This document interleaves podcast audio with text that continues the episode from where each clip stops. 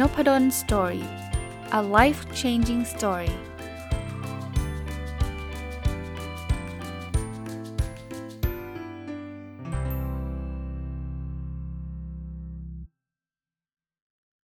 สวัสดีครับ ยินดีต้อนรับเข้าสู่นพดล Story Podcast นะครับ วันนี้กลับมาที่หนังสือเล่มนี้นะ 1000 plus little habits of happy successful relationship ของคุณ Mark and Angel Chernoff นะ ก็ใครเป็น คนที่ติดตามนุบดลสตอรี่มาตลอดเนี่ยก็จะจำได้ว่าหนังสือเล่มนี้เป็นหนังสือคล้ายๆหนังสือเล่มใหญ่เลยหนาปึกเลย แต่ผมจะไม่ได้เป็นลักษณะของการรีวิวรวดเดียวหมด เพราะว่ามันมีตั้งพันเรื่องเนาะก็ก็คงไม่รีวิวรวดเดียว แต่ว่าจะหยิบบทความคือในหนังสือมันจะเป็นบทความย่อยๆครับแล้วก็จะเลือกบทความที่ที่ผมคิดว่าน่าสนใจแล้วก็เลือกมาก็ไม่ได้ทุกบทความนะครับ ก็จะมาแบบ from time to time ก็คือ เดี๋ยวมาบ้างเดี๋ยวไม่มาบ้าง เพราะว่าอยากสลับกับเรื่องของการรีวิวหนังสือนะครับก็อ่านหนังสือยังมีนะมีอีกหลายเล่มที่อ่านจบแล้วแต่ว่าพอรีวิวติดๆกันเดี๋ยวก็จะเบื่อกันบ้างนะก็สลับมาแนวนี้บ้างนะแล้วในหนังสือเล่มนี้เนี่ยจริงๆก็ผมก็จะชวนคุยมากกว่านะครับเอาหัวข้อที่เขาเขียนเนี่ยในหนังสือมันจะมีหัวข้อต่างๆนะเป็นข้อแนะนำต่างๆเนี่ยพอเขียนเสร็จแล้วเนี่ยผมก็จะ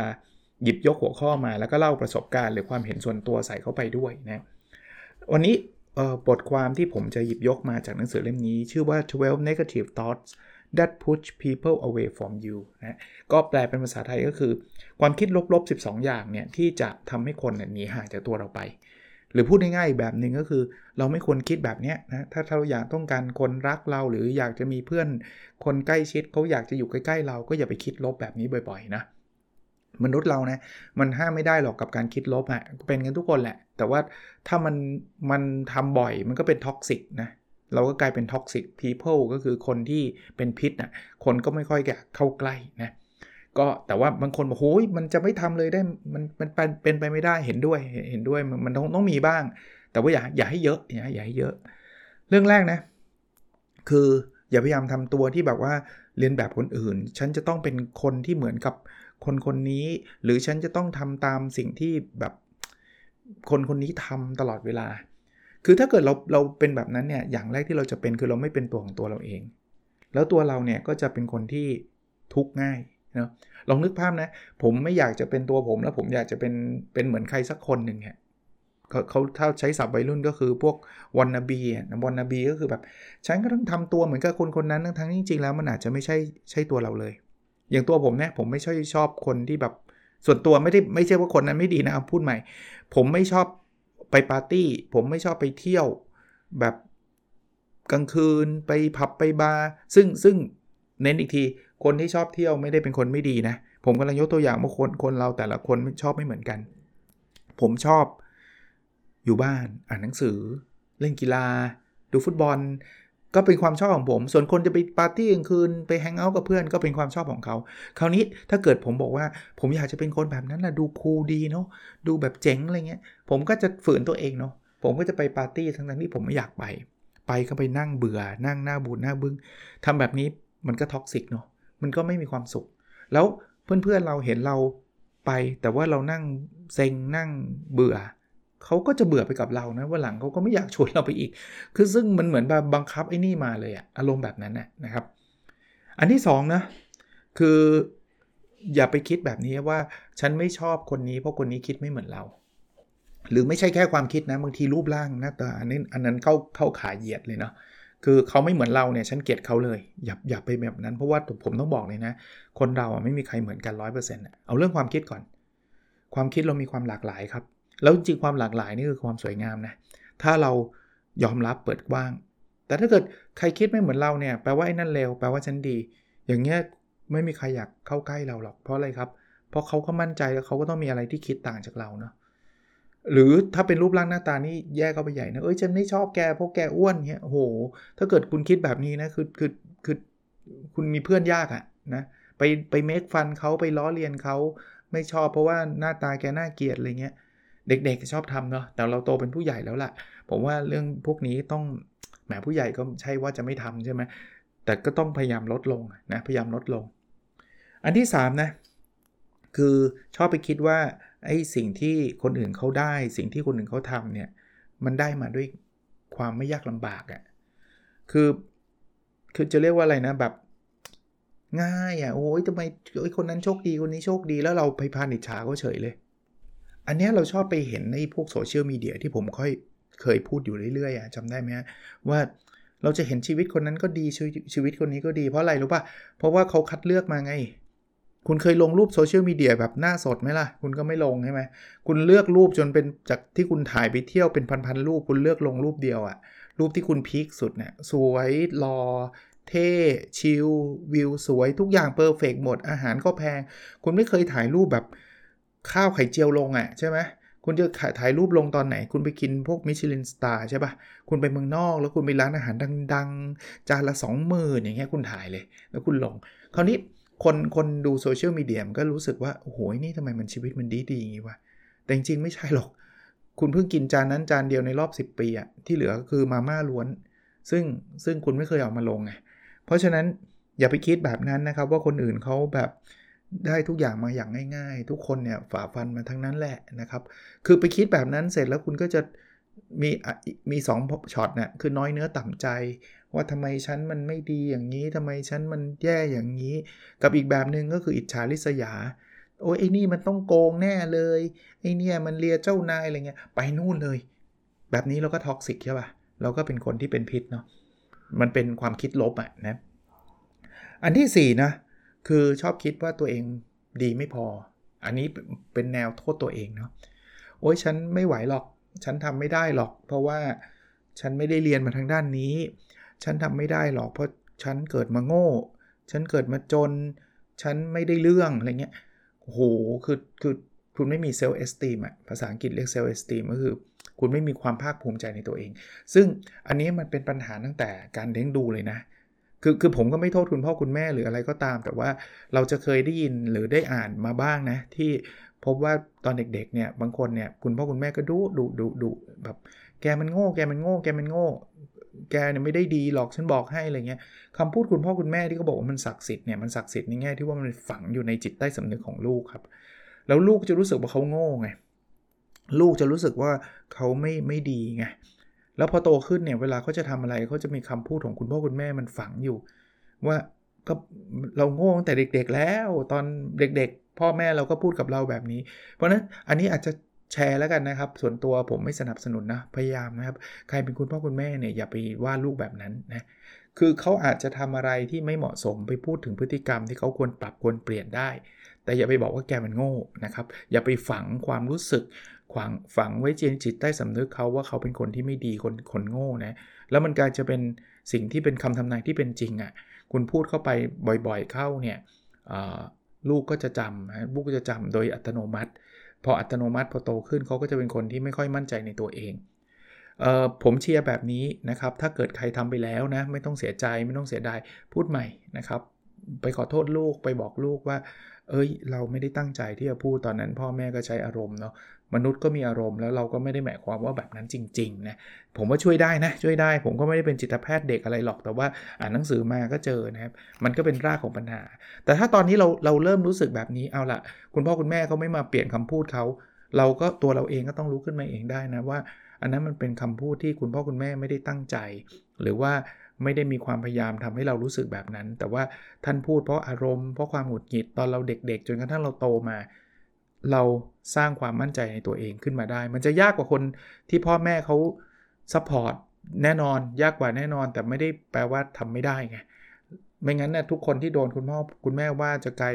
เป็นคนที่ไม่มั่นใจในตัวเองหมดหรือเปล่าก็คงไม่ใช่นะ ผมเชื่อว่าหลายคนที่ตอนนี้ก็มั่นใจในตัวเองเนี่ย แต่ตอนเด็กๆก็โดนคุณพ่อคุณแม่ว่ามาเยอะแยะ เพราะนั้นเนี่ยก็อย่าไปคิดว่ามันแก้อะไรไม่ได้แล้วอะตัวเราก็ลุกขึ้นมาคิดใหม่ทำใหม่ได้นะ อันนี้คือข้อที่4นะครับ ข้อที่ 5 นะเอ่อคนที่ชอบคิดว่าเราเป็นเหยื่อนะครับ คือเป็นเหยื่อนี่คือแบบ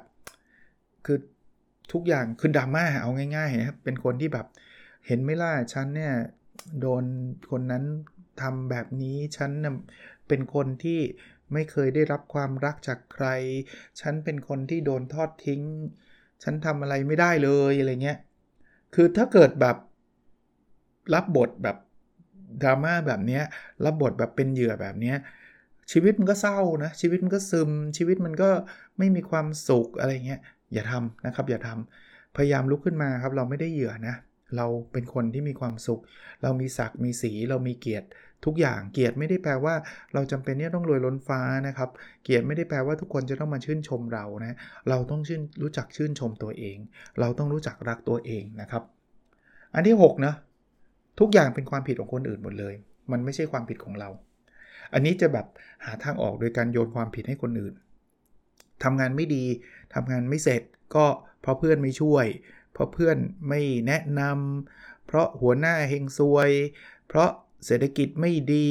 เพราะอะไรก็ไม่รู้นอกจากเพราะตัวเองนะครับ อันนี้ก็กลายเป็นคน toxic แน่นอน ไม่มีใครอยากเข้าใกล้ เพราะว่าถ้าเข้าใกล้คนคนแบบนี้ใช่ไหมโดนโทษก่อนเลย คือบางทีจะมาช่วยเนี่ยเห็นเห็นอกเห็นใจเนี่ย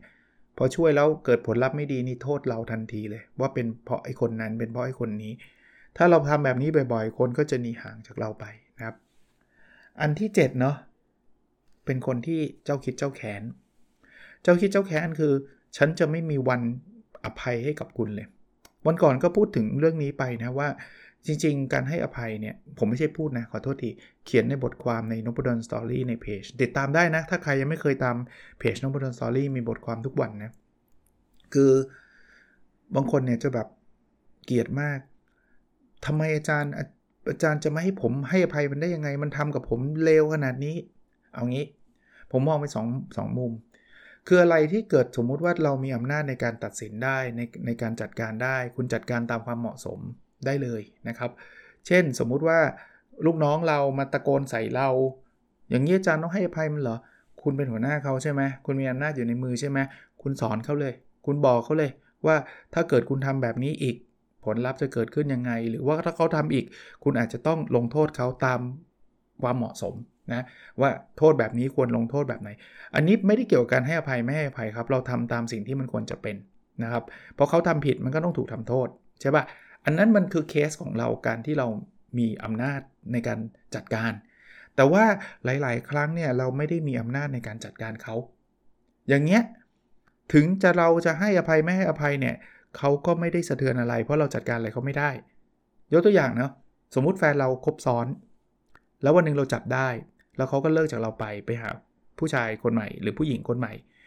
แค้นไหมแค้นดิแต่ตอนนี้เราจัดการอะไรได้ไหมคุณสามารถสั่งได้ไหมบอกว่า เธอต้องเลิกคบกับคนนั้น แล้วเธอต้องกลับมาหาฉันเดี๋ยวนี้ คุณสั่งไม่ได้ใช่ไหมคุณไม่ได้มีอำนาจอยู่ในมือถูกไหมเพราะฉะนั้นเนี่ยเคสแบบนี้ให้อภัยเหอะอะคราวนี้บอกอาจารย์ให้อภัยได้ไงมันทำไม่ถูกอาจารย์เห็นไหมมันครบซ้อนมันหลอกลวงเรามาตั้ง 5 ปี มันไม่ซื่อสัตย์อาจารย์จะให้อภัยหรือเปล่าคาว่าให้อภัยไม่ได้แปลว่าทำให้เขาดีขึ้นคาว่าให้อภัยไม่ได้แปลว่าการยอมรับสิ่งที่เขาทำว่าเป็นสิ่งที่ถูกต้อง ผมไม่ได้พูดแบบนั้นเลยนะ อะไรผิดมันผิดอยู่เสมอ ไม่ว่าเราจะคิดยังไงก็ตามมันผิดเสมอ ถ้าเขาคบซ้อนเขาหลอกลวงเรามา 5 ปี เขาก็ผิดครับ ให้อภัยไม่ได้แปลบอกว่า เออจริง ๆ การคบซ้อนเป็นสิ่งที่ดีนะ เราสนับสนุนไม่ใช่เลย แต่ให้อภัยเนี่ยมันคือการบอกตัวเราเองว่าเลิกคิดถึงเรื่องนี้ได้แล้ว มันจบลงไปแล้ว เขาบอกว่าไอ้ความคิดเครียดเครียดแค้น กันไม่ให้อภัยเนี่ยมันเหมือนเราดื่มยาพิษทุกวัน แต่เราหวังว่าอีกคนหนึ่งเนี่ยจะได้รับพิษนั้น ซึ่งมันไม่ใช่ คนที่รับพิษนั้นคือเรา เรานอนไม่หลับ เราโกรธ เราเครียด เราแบบทำไมมันเลวอย่างนี้ พูดทุกวันเนี่ย ผมถามว่าคนคนนั้นได้ยินที่เราคิดไหมเขาไปไหนตอนไหนแล้วครับ เขาไปมีแฟนใหม่เขาจะยังไงก็แล้วแต่เขาจะมีความสัมพันธ์ที่ดีไม่ดีมันไม่เกี่ยวกับเราแล้วไง แต่ไอ้ไอ้ไอ้เราเนี่ยนอนไม่หลับทุกคืนเนี่ยไอ้อย่างนี้ทำร้ายตัวเองครับ ให้ภัยคือจบพอเลิก ทุกอย่างผ่านไปแล้ว แล้วเราก็ move on เนาะพูดง่ายแหละผมรู้มันไม่ได้ทำง่ายนะ แต่ว่าก็ก็ควรไหมอะ ส่วนตัวนะผมคิดว่าก็น่าจะต้องคิดในมุมนี้ด้วยนะครับ อะ ถัดไปนะ ข้อที่ 8 นะ คือ เรามีความรู้สึกว่าคนอื่นจะต้องได้ได้ ผมใช้คาว่าอะไรดีอะที่มันจะไม่ได้โหดร้ายมากอะ เออ ฉันจัดการคนอื่นอะเออชอบชอบคุณคุณเคยเห็นคนคนบูลลี่คน เอาไม่ใช่ physical ก็ได้นะ เอาคนที่ชอบบูลลี่คนทำตาม social network ปะอันนั้นแหละ อันนั้นแหละ ถ้าเราทำบ่อยๆนะ มันไม่ไม่ดีเลย ผมผมไม่แน่ใจเหมือนกันนะว่า บางคนทำไมเขาถึงมีนิสัยที่ชอบไปด่า ไปว่าไปทำร้ายจิตใจคนที่เราแทบจะไม่รู้จักเขาเลย มีส่วนหนึ่งนะผมคิดว่าเหงา อาจจะเบื่อ แล้วถ้าไปคอมเมนต์ธรรมดาคงไม่มีใครโต้ตอบ คืออยากจะหาคนที่แบบแบบอืมมาด่าสวนกันหน่อยอะไรเงี้ย อาจจะส่วนหนึ่งเนาะคือบางคนก็จะแบบเขาภาษาอังกฤษเขาบอกว่า cruel อะ cruel ก็คือโหดร้ายอะบูลลี่เนี่ยบูลลี่แบบฟิสิกอลมันทำได้ยากเพราะมีผิดกฎหมายใช่ไหมอยู่ดีๆ คุณเดินไปตามตามร้านอาหารแล้วไปต่อยหน้าคนเนี่ยมันก็มีนะ แต่นั้นมันก็เข้าขั้นบ้าแล้วแหละใช่ไหมว่าปกติคนเราก็คงไม่ได้ทำกันแบบนั้นใช่ไหมแต่ว่า ไอ้บูลลี่ทางทางอินเทอร์เน็ตเนี่ยเราเห็นบ่อยเลย แล้วแล้วผมว่าบางทีเจ็บกว่าการต่อยหน้าด้วยนะ คือไปเขียนด่าเขียนว่าเขียนอะไรแบบเต็มไปหมดเลยอย่าทำครับทำแบบนั้นแล้วแบบไม่ไม่ไม่ดีเลยอ่ะผมผมว่านะ ส่วนตัวนะ อย่างหนึ่งที่ผมเคยเล่าให้ฟัง Nopadol's Story เนี่ยโชคดีมากเลย เป็นสังคมคุณภาพจริง ๆ คือน้อยครั้งมากที่จะเจอเจอแบบนี้แต่ไม่ใช่ว่าไม่มีนะครับ มีนะครับ มาเขียนด่าแบบบางทีหยาบคายก็มีนะ ผมก็แบบผมก็อีกนอไป แต่ถ้ามันหยาบคายมากผมก็ลบคอมเมนต์นั้นนะครับ ถ้าถ้ามันพูดแบบเฮ้ยดูแล้วไม่ปกติไว้ลบนะหรือว่าถ้าจะมาทะเลาะกันนะผมก็ลบทิ้งนะครับแต่แต่ก็มีแต่ว่าไม่ไม่เยอะหรอกนะไม่เยอะอะถัดไปครับข้อที่ 9 นะ คือเป็นคนที่รู้สึกว่าตัวเองยุ่งเกินกว่าที่จะให้เวลากับครอบครัวได้ ข้อนี้เนี่ยผมอยากเตือนคนที่แบบกำลังบ้างงานอย่างเต็มที่ทุกครั้งเลยนะ อันนี้อันนี้ด้วยด้วยความรู้สึกเป็นห่วง แล้วก็ด้วยความรู้สึกแบบ หวังดีแล้วกันนะ ผมผมไม่สามารถจัดท่านได้อยู่แล้ว ถ้าท่านอยากจะทำงานแล้วไม่อยากจะเจอหน้าครอบครัวท่าน มันก็เป็นสิทธิ์ของท่านร้อยเปอร์เซ็นต์่ะมันก็เป็นชีวิตของท่านน่ะแต่ว่าผมไม่อยากให้ท่านรู้สึกเสียดายในภายหลัง ว่า โอ้ยถ้าตอนนั้นนะ ได้อ่านหนังสือหรือว่ามีใครมาเตือนเรานะ ฉันคงไม่พลาด moment ดีๆ เป็นแบบนี้ ผมพูดอยู่เสมอว่าบางคนบอก เฮ้ย เอาให้มันรวยก่อนนะอาจารย์ รวยเสร็จแล้วค่อย ครอบครัวจะได้สบายจะได้อยู่กับครอบครัวเอ่อการเลี้ยงลูกตอนอายุ 2 ขวบ กับการเลี้ยงลูกตอนอายุ 20 เนี่ย มันไม่เหมือนกันนะครับ ผมต้องบอกไม่เหมือนกันนะ คือคือไม่ได้บอกว่าอันไหนดีกว่าอันไหนนะ แต่ว่าข้อที่อยากจะเตือนคือเวลาที่ลูกเราสองขวบอะ่ะมันมาได้ครั้งเดียวนะ ตอน 20 แล้วคุณบอกว่าตอนนี้คุณมีเงินล้นฟ้าแล้วคุณมีเงินเยอะแยะ แล้วคุณอยากอุ้มลูกพาดบ่านอนเนี่ย คุณทำไม่ได้นะครับ เพราะตอนเขาอายุ20 แล้วคุณจะไปอุ้มเขาพาดบ่าเลยครับเขาไม่ยอมให้คุณอุ้มคุณก็อุ้มไม่ไหวด้วย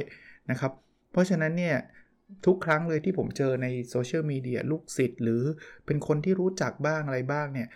คือถ้าไม่สนิทผมก็คงไม่กล้าไปแนะนำเขาหรอก แต่ถ้าเกิดพอจะคุยได้ผมจะเขียนคอมเมนต์เหมือนกัน เขาชอบเขียนอะไรทำนองนี้ฮะเขาชอบเขียนบอกว่า เนี่ยยุ่งมากเลยไม่ได้เจอลูกมาแล้ว 2 สัปดาห์ แล้วส่วนใหญ่คนก็จะไปอวยบอกโอ้โห เก่งจังเลยนู่นนี่นั่นอะไรเงี้ยผมผมเข้าไปเขาบางบางคนก็คงไม่ค่อยพอใจอะ่ะผมก็บอกว่า เออพักผ่อนบ้างนะครับ หรือว่าเจอลูกบ้างนะครับอะไรเงี้ยคือคือผมไม่รู้สึกว่าการทำงานตลอดเวลาโดยที่ไม่เจอลูกไม่เจอหน้า คุณพ่อคุณแม่เลยเนี่ยเป็นสิ่งที่เราควรเชียร์เออส่วนตัวผมเป็นแบบนี้นะ อาจจะไม่ได้ตรงกับความเห็นของหลาย ๆ คนนะครับ บางคนก็บอกเนี่ยไม่ได้หลับไม่ได้นอนเลย ฉันนอนใต้โต๊ะอะไร ก็ดูเหมือนกับเป็นคนที่แบบทุ่มเทกับงานก็ก็ดี แต่ถ้าเกิดคุณทำแบบนั้นยาวๆเข้า มันนอกจากเรื่องความสัมพันธ์แล้วนะเรื่องสุขภาพคุณอีกระวังนะครับ ตอนหนุ่มๆมมันสาวๆมันทนได้ แต่บางทีมันไม่ได้เป็นสิ่งที่ดีเลยนะครับอะข้อ 10 ครับโกหกคือโกหกมีหลายรูปแบบนะโกหกแบบโกหกเลยอันนั้นอันนั้นนะชัดเจนไม่ดีแต่ว่าโกหกบางคนเขาเรียกว่า พูดทำให้ไข้เขวคือพูดแบบไม่ได้โกหกเต็มปากเต็มคำแต่ชวนทำให้คนไปคิดอีกแบบหนึ่งอะ่ะไม่ดีนะไม่ดี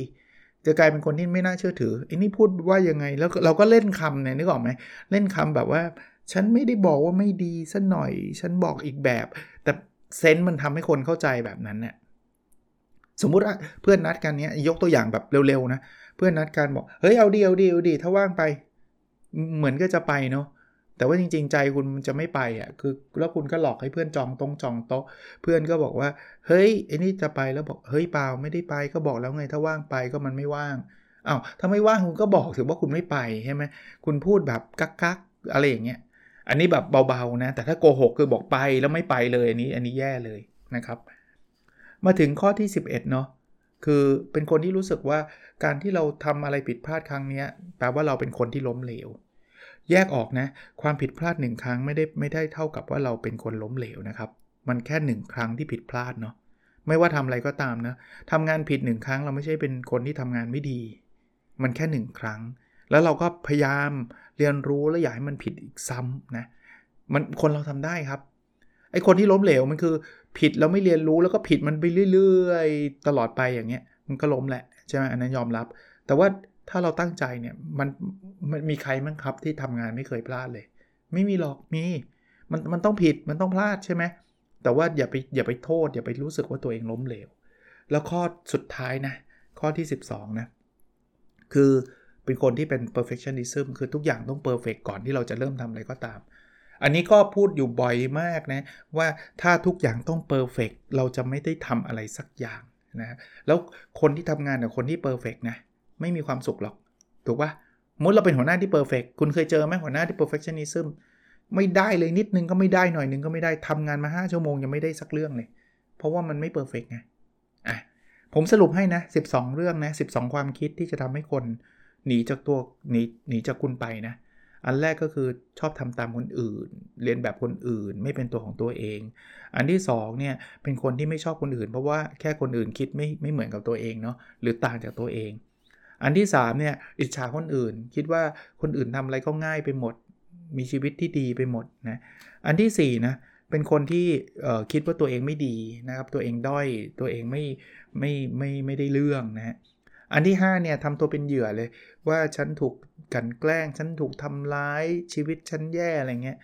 อันที่6นะโทษคนอื่นไปหมดทุกเรื่องนะว่าคนนั้นไม่ดีคนนี้ไม่ดีเศรษฐกิจไม่ดีอะไรเงี้ยไม่ใช่ความผิดของเราตลอดเวลา อันที่7เนาะเป็นคนที่ไม่รู้จักให้อภัยคน อันที่8นะครับเป็นคนที่ชอบว่าคนอื่น แกล้งคนอื่นทำอะไรโหดร้ายกับคนอื่น อันที่9นะครับเป็นคนที่ไม่มีเวลาให้กับครอบครัว หรือคนที่เรารัก แล้วก็อันที่ 10นะครับเป็นคนที่โกหกหรือพูดไม่จริง หรือพูดจริงความจริงครึ่งเดียว 11 ครับ เป็นคนที่ชอบคิดว่าความผิดพลาดที่เกิดขึ้นในวันนี้เนี่ยมันคือแปลว่าเราเป็นคนที่ล้มเหลว แล้วข้อ 12 นะครับ เป็นคนที่ต้องการทุกอย่างเพอร์เฟกนะก็เอาฝากไว้นะครับวันนี้เผื่อจะเอาไปต่อยอด เอาไปคิด เอาไปทำอะไรกันต่อได้เนาะก็หวังว่าจะเป็นประโยชน์เช่นเดิมนะครับ แล้วเราพบกันในสดถัดไปครับ สวัสดีครับ